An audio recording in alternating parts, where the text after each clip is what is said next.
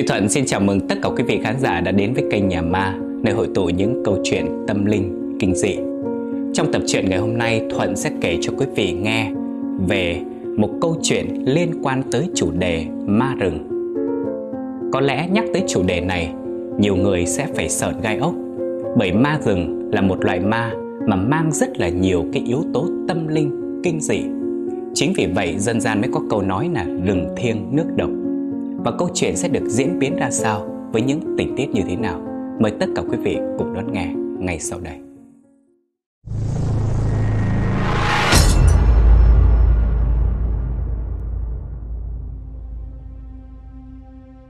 Câu chuyện này xảy ra với anh chàng tên là Tàn Lai.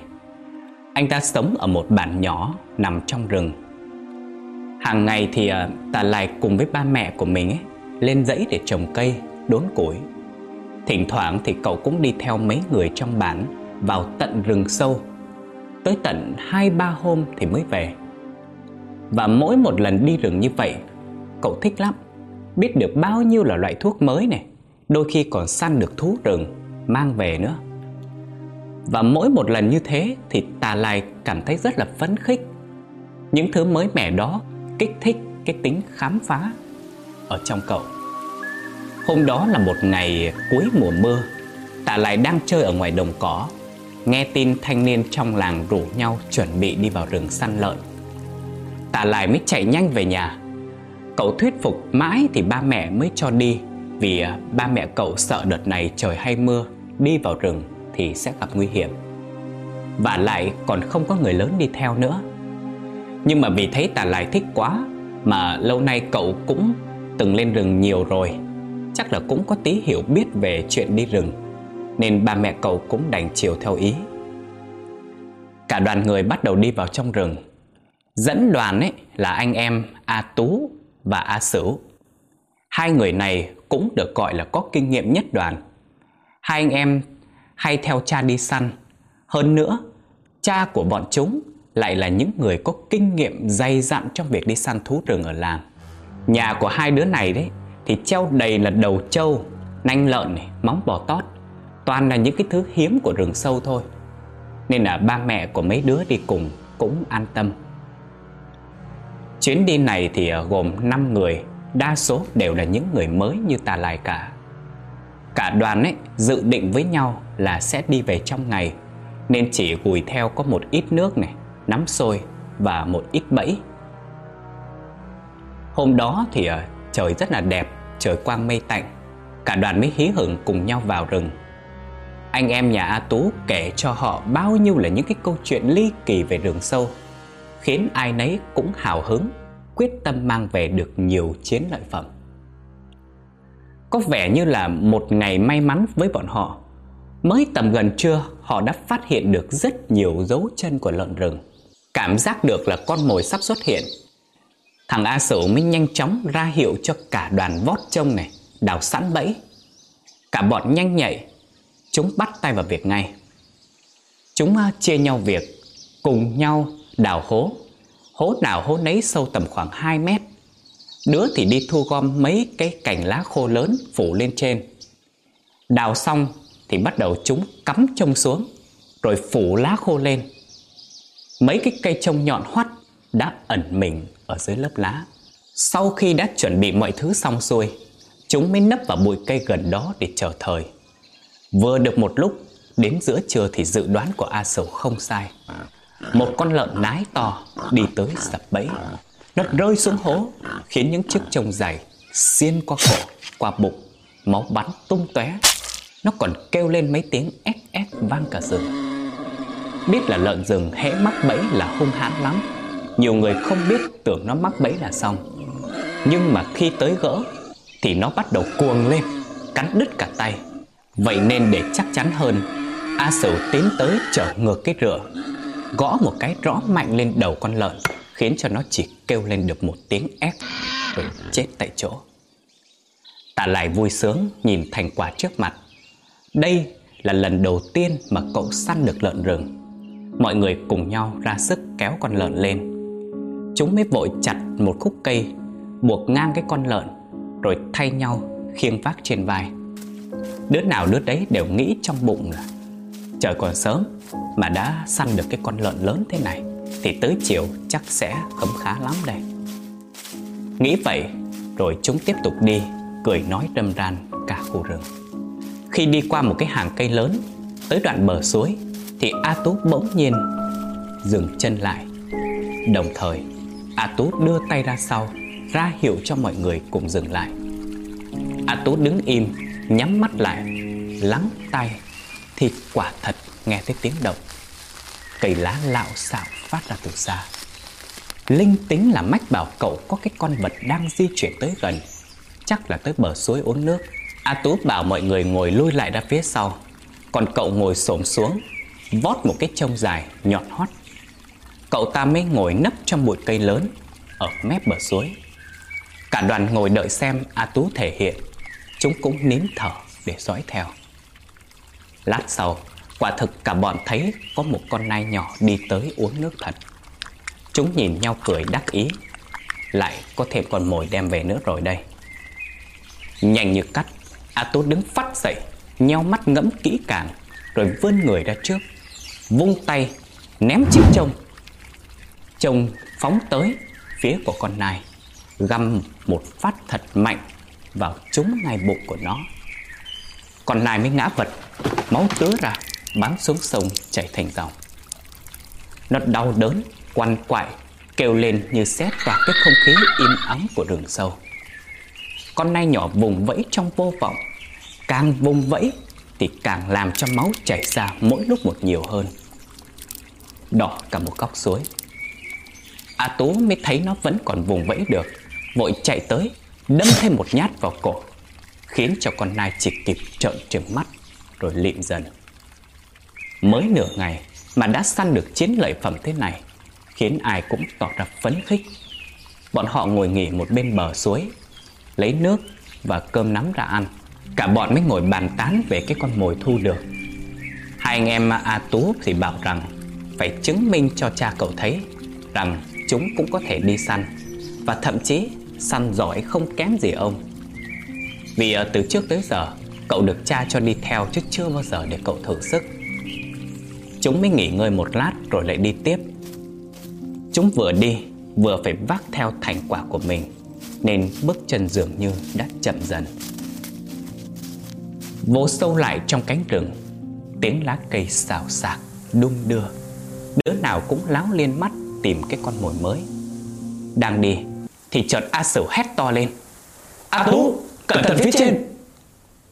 A Tú mới phản xạ rất nhanh ngẩng mặt nhìn lên Thì ngay lập tức Có một con rắn màu trắng to bằng cổ tay Đang trườn trên cành cây. Nó quấn quanh thân cây Đôi mắt của nó đỏ ngầu Sáng rực. Trên lưng nó còn có hai đường sọc màu vàng lấp lánh. Nó vừa trườn tới phía A Tú Vừa thè cái chiếc lưỡi xanh lè ra Coi bộ rất hung hãn. Không do dự, A Tú nhanh chóng rút trong tay này ra con dao, Vung một nhát khiến cho con rắn đôi Máu bắn ra đầy mặt cậu. Thần nó đứt ra, Rớt xuống khỏi cành cây.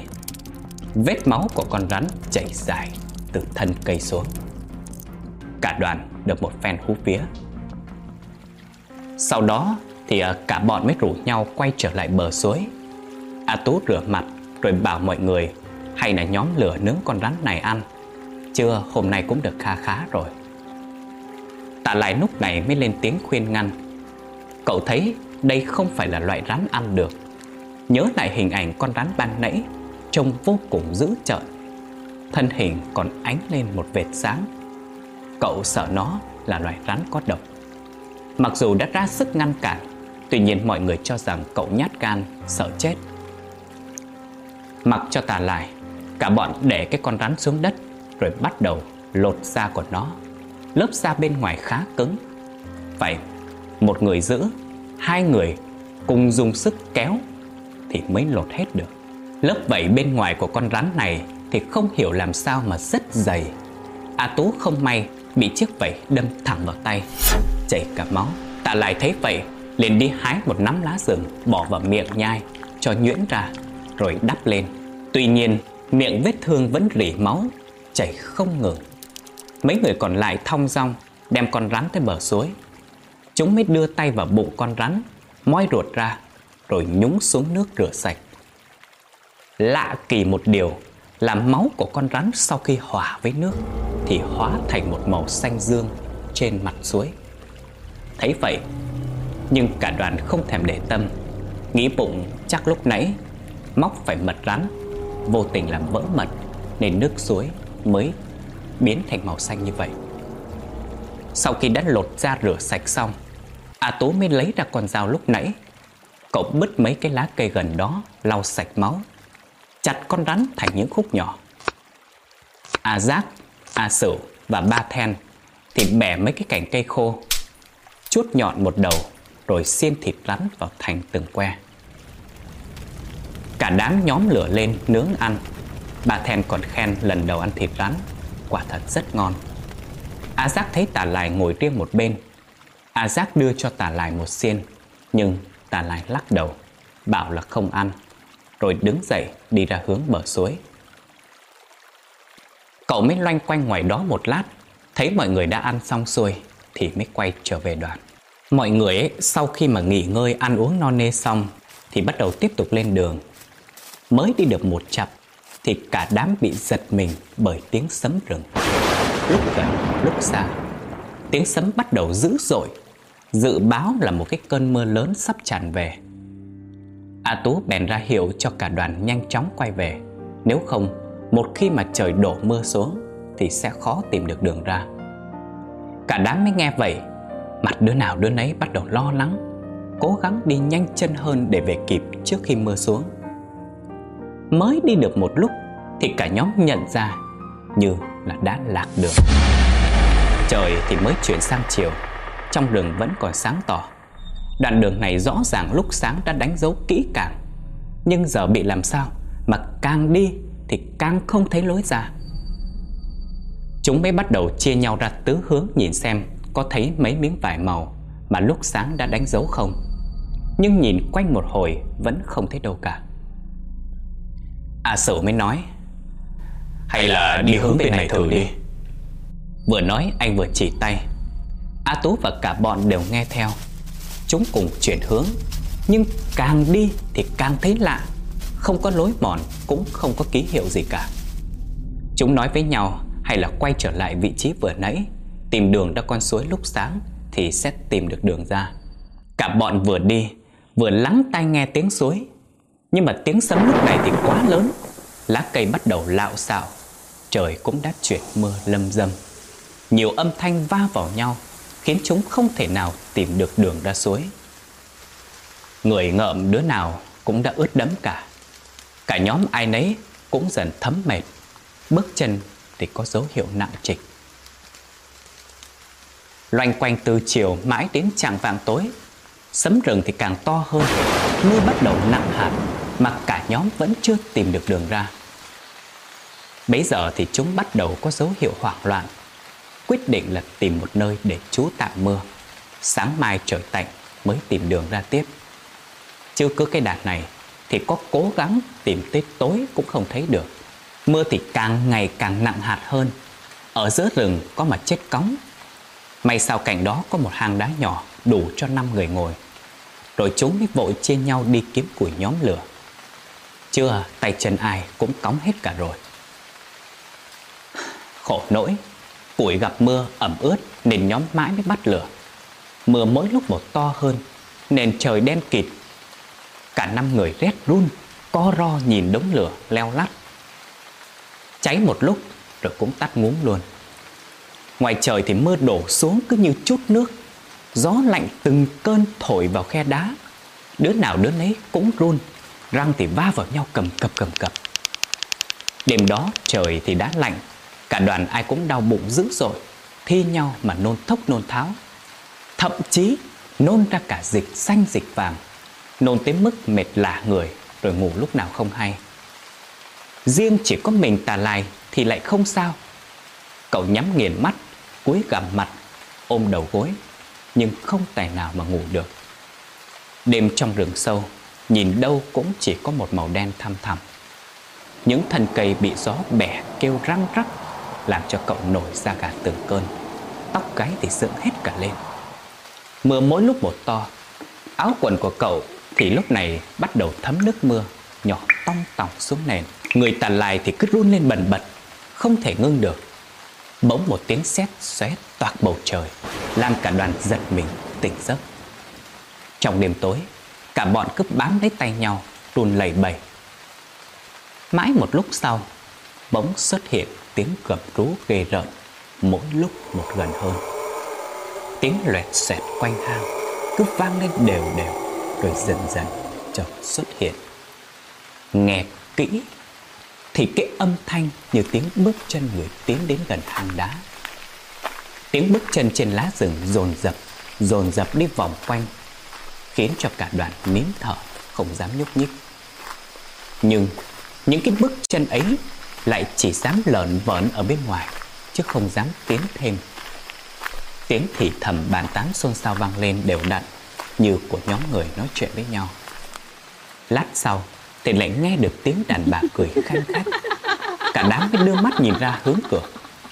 Thì bất chợt thấy một đôi mắt to, đỏ như máu, sáng như sao từ bên ngoài nhìn chúng chằm chằm. Có một thứ sinh vật đen nhẹm không rõ hình thù, gầy gò, nhìn qua hình dáng thì không khác gì con người, nhưng lại đi bằng bốn chi đang bỏ dưới đất, mỗi lúc lại càng tiến sát vào hang hơn. Bốn chỉ nhanh thoăn thoát đi tới gần xác con nai. Nó mỏ mẫm, sờ soạng. Có vẻ như vì đánh hơi được mùi đồ ăn Nên nó mới vào tận hang. Nó nhè cái hàm răng nanh dài, sắc nhọn ra. Răng nào răng nấy nhọn hoắt như cái trông vậy. Hai bên mép miệng nó chảy ra những dòng dãi Dài thòng màu vàng đục. Thấy vậy Cả nhóm người chết chân tại chỗ. Người này bấu tay người kia, Sợ đến mức cả thở cũng không dám. Chỉ dám nhìn nó cấu xé con nai. Hàm răng nanh của nó Tước từng sớ thịt. Nó lẻ cái lưỡi dài ngoằng ra, Vừa liếm máu, Vừa nhai xương kêu nên rôm rốt. Âm thanh đó vàng lớn trong hàng, Khiến cho cả nhóm mặt mày cắt không còn giọt máu. Tim như ngừng đập. Được một lúc, Sau khi mà no nê, Nó rời đi. Tiếng bước chân nó thưa dần rồi biến mất hẳn. Mọi người lúc này mới dám thở phào mạnh. Tuy chỉ nhìn nhau, chứ không ai dám nói với ai câu nào. Cũng không dám cựa quậy hay di chuyển để phát ra tiếng động. Sợ rằng sẽ thành cái món mồi cho con quái vật ban nãy. Mặc dù đã mệt lả người, Vừa đói vừa rét, Nhưng không ai dám ngủ tiếp nữa. Chúng cứ ôm chân ngồi nhìn nhau cho tới sáng khi ánh mặt trời len lói chiếu vào hang thì mới dám di chuyển ra khỏi hang. Khi mà mọi người chui ra khỏi hang rồi, vươn vai hít thở khí trời, chuẩn bị lên đường, thì tà lại phát hiện ra còn A Giác. Một người trong số họ vẫn còn ở trong hang mãi không chịu ra. Mọi người mới đứng ngoài hang gọi thế nào thì cũng thấy cái cậu A Giác này không có động thái gì cả. A Tố mới thấy lạ bèn chạy vào thật nhanh Cậu lấy tay lay người A Giác thật mạnh. Vừa lay vừa gọi. A Giác, A Giác, về, đi về. Vừa dứt câu A Giác lập tức ngã nhào ra đất Không động đậy. Cả nhóm mới đứng ngoài thấy vậy Hốt hoảng chạy vào Đưa A Giác ra. Toàn thân của cậu ta trắng toát Riêng môi thì tím ngắt Chiếc miệng há to Cứng đờ Đôi mắt trợn trắng chỉ thấy toàn trong trắng. Người A Giác trắng bệch, Tay chân thì co quắp như một cái xác chết không hồn. Ai nấy đều run sợ trước cái chết của A Giác Mới lúc tối còn ngồi cạnh nhau. Không hiểu tại sao A Giác có thể chết đột ngột như thế được. A Sở lúc này mới tiến tới, vuốt mắt cho A Giác Lạ thay, Đôi mắt không nhắm lại, Cứ trợn trừng lên. A Sửu cố gắng vuốt thêm mấy lần nữa, Nhưng vẫn không được. Lúc đó, chợt hai bên khóe mắt của A Giác Chảy ra hai dòng máu đỏ tươi, Rồi đông cứng hẳn. A Tú thấy vậy, liền xé toạc một mảnh vải ở góc áo, Buộc vào mắt cho A Giác. Họ chặt một khúc cây to, Buộc xác A Giác vào, Tính khiêng đi. Thì con chó sói lao ra từ trong bụi rậm. Nó lao nhanh tới, Đứng trước mặt cả nhóm Chu lên những tiếng rợn người. Ánh mắt nó trông sổ hoắm Nhìn chằm chằm vào cả đoàn. Chúng mới lùi lại vài bước, Lo sợ là nó sẽ ăn thịt A Giác Cả đoàn mới đứng thành hình vòng tròn Bao vây cái xác của A Giác Tay cầm rửa, lăm le trước mặt. Con sói vừa chua, Vừa nhe cái hàm răng nanh sắc bén ra. Nó tiến lại gần, Bò sát đất, Rồi nhổm đầu nhìn về phía họ. Cả nhóm đang không biết phải làm gì tiếp theo. Thì bất ngờ, Con sói lùi lại vài bước, Rồi nhảy bộ lên người A Tú, Khiến cho cậu ngã nhào ra sau. Quá hoảng loạn, A Tú đánh rơi cây rựa trên tay. Con sói đứng hẳn trên người của A Tú. Nó cứ nhắm vào bụng A Tú, Mà cắn, Mà cào. Nó vừa cào, vừa cắn, Vừa giật từng mảng thịt ra. Máu từ bụng của A Tú bắn ra từng tia đỏ tươi. Ruột gan thì cứ thế trào hết ra cả ra bên ngoài, Lòng thòng. A Tú chỉ biết dùng tay giữ người con sói, Nhưng vô ích. Lúc này A Tú gần như đã mất hoàn toàn sức lực. Tay A Tú bây giờ chỉ là đang cầm hờ vào chân con sói. Ánh mắt cậu bất lực, Không còn sức để kháng cự, Để mặc cho nó cắn xé mình. Đôi mắt A Tú trợn tròn, Tay dần dần buông thõng. Cả nhóm sững người, Thấy nội tạng của A Tú lộ hết cả ra ngoài. Ai nấy cũng đều sợ hãi, Bỏ chạy toán loạn. Tạ lại cắm đầu chạy thục mạng về phía trước. Anh không còn quan tâm đến đích đến nữa rồi. Tạ lại ra sức chạy để thoát thân. Tay tạ lại vẫn nắm chặt cái cây dừa. Đó là vũ khí duy nhất của cậu Ở nơi lửa thiêng nước độc Chạy được một lúc Thì tạ lại dừng lại. Tạ lại ngồi bệt xuống Buông thõng người Thở hổn hển. Ngồi tựa vào một gốc cây Cả cơ thể của cậu lúc này Vẫn còn run lên bần bật. Lúc này cậu mới sực nhớ Đưa mắt nhìn xung quanh. Thì không thấy mọi người đâu cả. Tạ lại mới gọi ẩm mỹ cả lên. A Sửu Ba Then A Sửu Ba Then Mọi người đâu rồi? Tạ lại cố gắng gọi Anh gào đến khản cả cổ nhưng không có tiếng hồi âm. Chỉ có mỗi tiếng của cậu Vang vọng khắp núi rừng. Tạ lại mới nhắm mắt thở dài, Nhớ lại những hình ảnh Mà lúc A Tú bị sói ăn thịt. Cái chết của A Tú có lẽ Sẽ ám ảnh cậu đến hết cuộc đời. Tạ lại nhìn xung quanh núi rừng Rồi tự nhủ trong lòng. Giờ cậu phải tìm được đường ra, Không thể bỏ mạng nơi đây được. Tạ lại đứng dậy cố gắng đi tiếp ta lại không xác định được phương hướng, Nên cậu cứ nhìn lên, Đi theo hướng mặt trời. Cậu cứ thế mà đi trong vô vọng, Không biết là mình có thể thoát ra được khỏi đây hay không. Đi được một đoạn, Thì tà lại mới nghe thấy tiếng sột soạt ở trong bụi cây. Cậu hoảng sợ, Lùi lại bước từng bước chân trên lá. Từng bước rón rén nhẹ nhàng, Mắt đảo liên hồi, Tay nắm chặt cái cây rửa. Tiếng động đó mỗi lúc một rõ ràng hơn. Cảm nhận được có cái thứ gì đó đang tiến lại gần mình. Cậu mới giơ sẵn cái cây rửa trước mặt. Đột nhiên, từ trong bụi, A Sửu lao ra. Cả hai xém chút nữa thì vung rửa vào nhau. Thấy đó là A Sửu Tạ lại vui mừng, Đến nỗi khóc nức cả lên. Cả hai cứ thế ôm nhau mà khóc. Chắc rằng họ đã quá sợ hãi. Sự việc vừa rồi quá sức chịu đựng Của những chàng thanh niên trẻ tuổi thế này. Sau khi bình tĩnh lại, Tạ lại với A Sửu tiếp tục tìm đường ra. Trời thì soi bóng giữa trưa, Nắng trên đỉnh đầu đã gắt hơn. Không nước uống, Không thức ăn, Chân của hai người đã mỏi nhừ. Họ bước từng bước chậm chạp. Cũng may A Sửu có chút kinh nghiệm đi rừng, Nên cậu tìm được một ít rau dại nhai tạm. Rồi họ chặt ống nứa, Uống nước bên trong. Để lấp tạm cái cơn đói. Đi thêm được một đoạn Thì bỗng họ nghe thấy tiếng chạy dồn dập tiến lại gần. Một lúc sau Cả bầy lợn rừng ùa ra Khiến cho bụi bay mù mịt. Tà lại với A Sử cứ thế mà chạy Vừa chạy vừa ngoái đầu lại nhìn canh chừng. Tà lại mới nhanh trí Leo lên một cái cây gần đó Còn A Sử vẫn bỏ chạy thục mạng. Tà lại hoảng hốt la lớn A Sử, A Sử Mau trèo lên cây đi, nó sắp tới rồi thì không may A Sửu vấp ngã. Cậu lăn lộn dưới đất vài vòng, Rồi ngã nhào xuống, Một cái hố sâu. Đám lợn rừng chạy thẳng một mạch, Rồi mất hút. Ta lại nghĩ bụng, May sao có cái hố, Chứ không thì A Sửu cũng tiêu đời. Ta lại nhìn xung quanh, Thấy đã an toàn rồi Thì mới dám leo xuống chạy tới chỗ A Sửu Ta lại bàng hoàng nhận ra, Đây chính là cái bẫy Mà họ đã đặt hôm trước.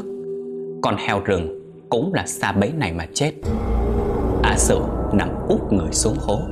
Những chiếc trông găm thẳng vào cổ và bụng Khiến cho A Sử chết ngay tại chỗ. Tay chân ta lại run rẩy. Anh với tay lật người A Sử lên. Anh nhăn mặt sợ hãi Khi thấy trông nhọn đâm thẳng vào mắt, Xuyên qua cổ họng của A Sử Thật sự rất đau đớn. Cậu mới lật xác A Sử lên. Rồi lấy lá cây phủ lại. Vì hiện tại với sức của cậu cũng không thể mà mang theo A Sửu được. Lấy lại bình tĩnh Ta lại quan sát xung quanh.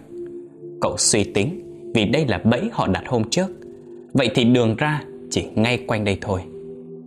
Linh tính mách bảo cho cậu Là cứ men theo cái con đường mòn trước mặt mà đi.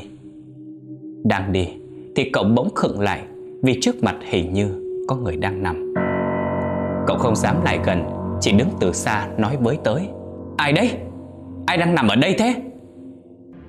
Không có tiếng hồi âm. Ta lại thử gọi thêm một lần nữa.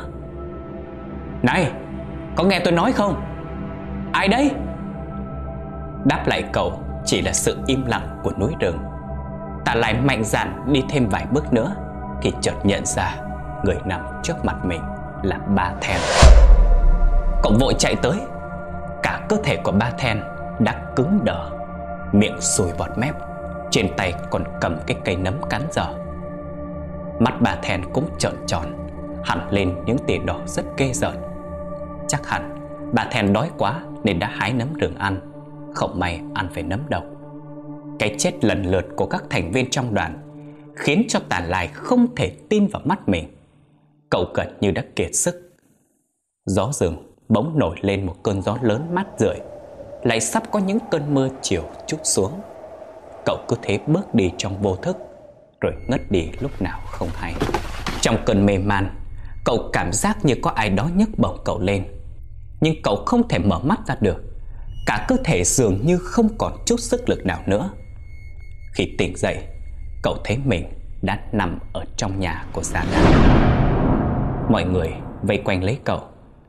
Ta lại biết mình đã được cứu sống. Hai hàng nước mắt cậu chảy dài. Mọi người mới kể lại là Hai ngày không thấy nhóm trở về.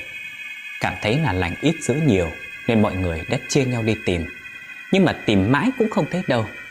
Đến chiều hôm qua Thì thấy cậu nằm bất động bên bìa rừng. Từ lúc về đã nằm ngủ tròn một ngày trời, Bây giờ mới tỉnh lại. Trong cơn mê man, Cậu còn la hét cái thứ gì đó. Chắc hẳn đã phải nhìn thấy thứ gì đó rất đáng sợ. Ta lại mới cố gắng ăn vài thìa cháo lấy lại sức. Xong xuôi ta lại bắt đầu kể hết mọi chuyện. Ai nấy nghe xong cũng đưa mắt nhìn hướng về già làng. Già làng bảo bọn họ đã độc phải linh vật của rừng.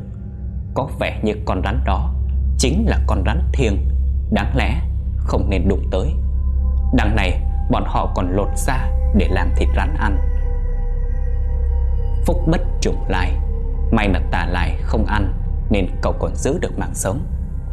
Nghe xong Già làng tức tốc ra lệnh cho gia đình những thanh niên kia về nhà Chuẩn bị lễ cúng Thần rừng và lễ gọi vong hồn người chết. Lễ cúng thần rừng gồm gà, dê, cơm chín được nắm lại Dùng sợi chỉ cắt cho vuông vắn. Trứng luộc chín được bóc vỏ, cắt đôi. Sau khi khấn gọi những vong hồn về dự lễ cúng Già làng bắt đầu dùng lông gà nhúng vào bát tiết. Để vẩy lên tấm lá chuối rồi tạ tội. Cầu xin thần rừng bỏ qua những tội lỗi mà họ vừa phạm phải. Người già làng run lên từng cơn Đôi mắt trợn tròn. Dân làng thấy vậy gập đầu khấn liên tục.